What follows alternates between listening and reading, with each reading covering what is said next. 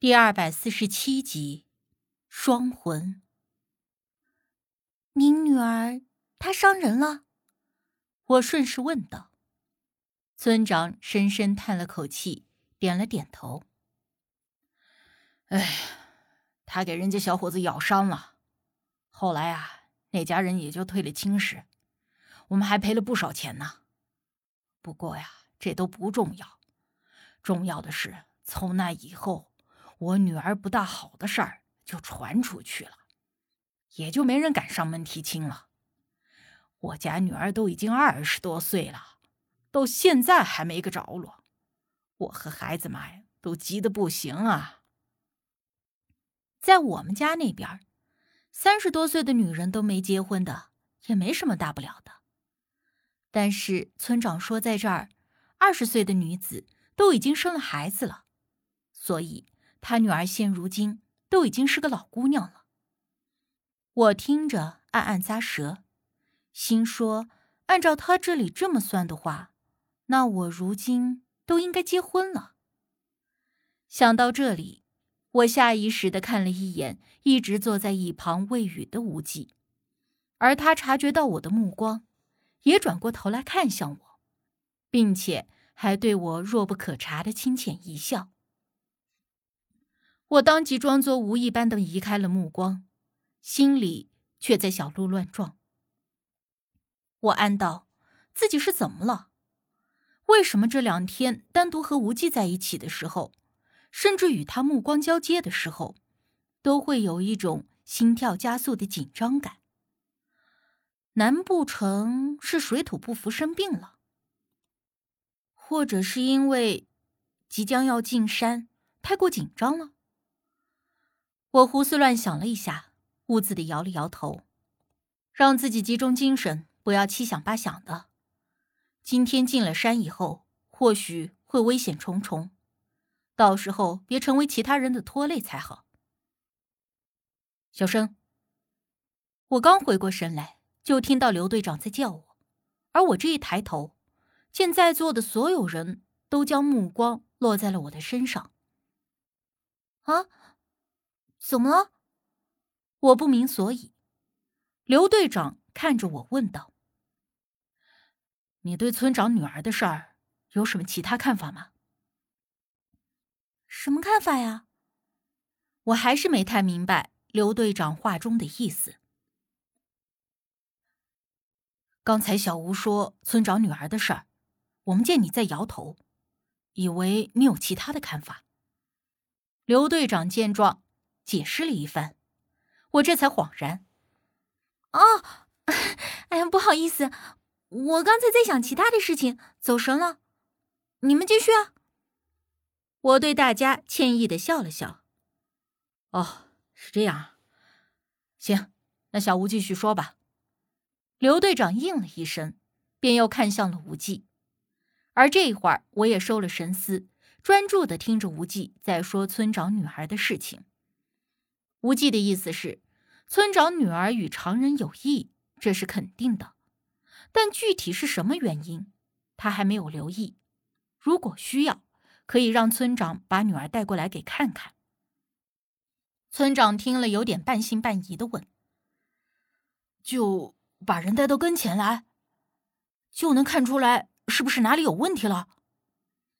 无忌颔首未语。村长见状。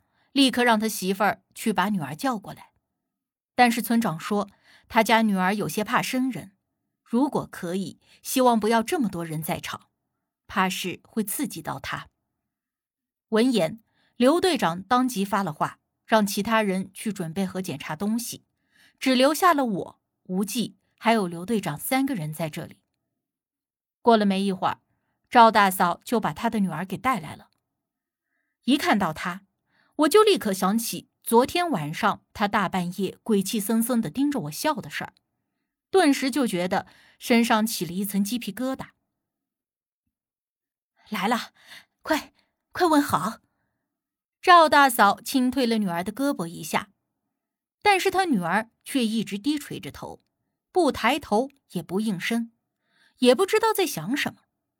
村长立刻说：“哎呀，呃，平时白天啊，他都挺好的，就是有点不爱说话，怕生的很。似乎是怕我们因为他女儿的冷淡态度而不高兴，赵大嫂也立刻陪着笑脸说道：“我家彩霞呀，就是不大爱说话，对谁都这样。我和他爸问话也也常是不搭理我们的。”我点了点头，回了一个理解般的微笑。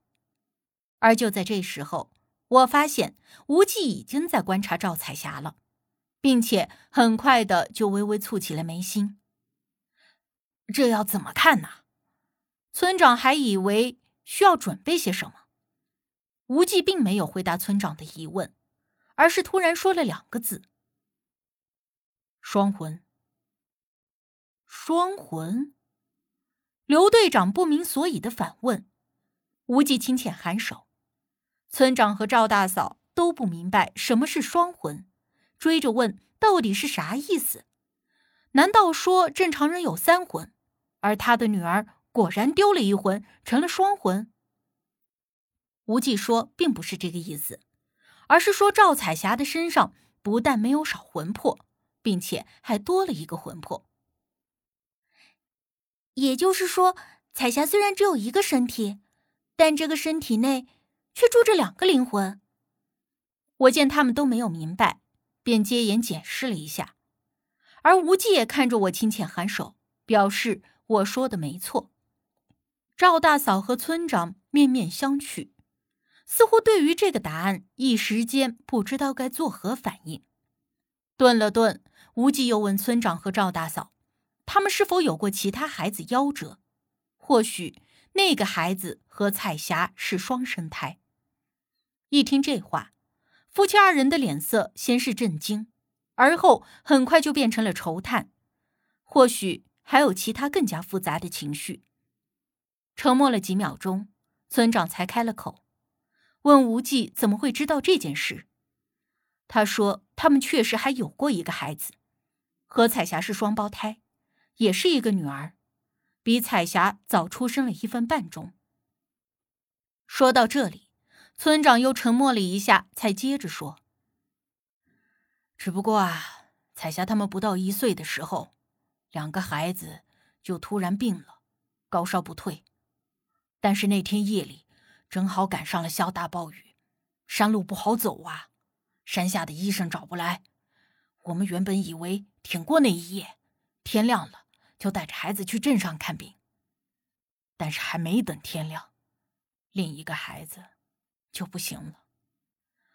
等我们找来医生的时候，孩子已经去了，就剩下了彩霞一个。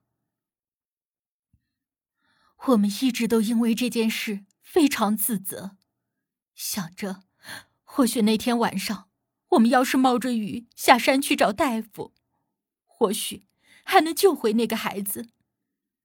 可惜我们没有那么做，眼睁睁的看着孩子病死了。赵大嫂接了话，说着自己眼中也含着泪光了。虽然已经过去了这么多年，但毕竟还是自己的亲生骨肉，说起这件事必会惹得父母心伤。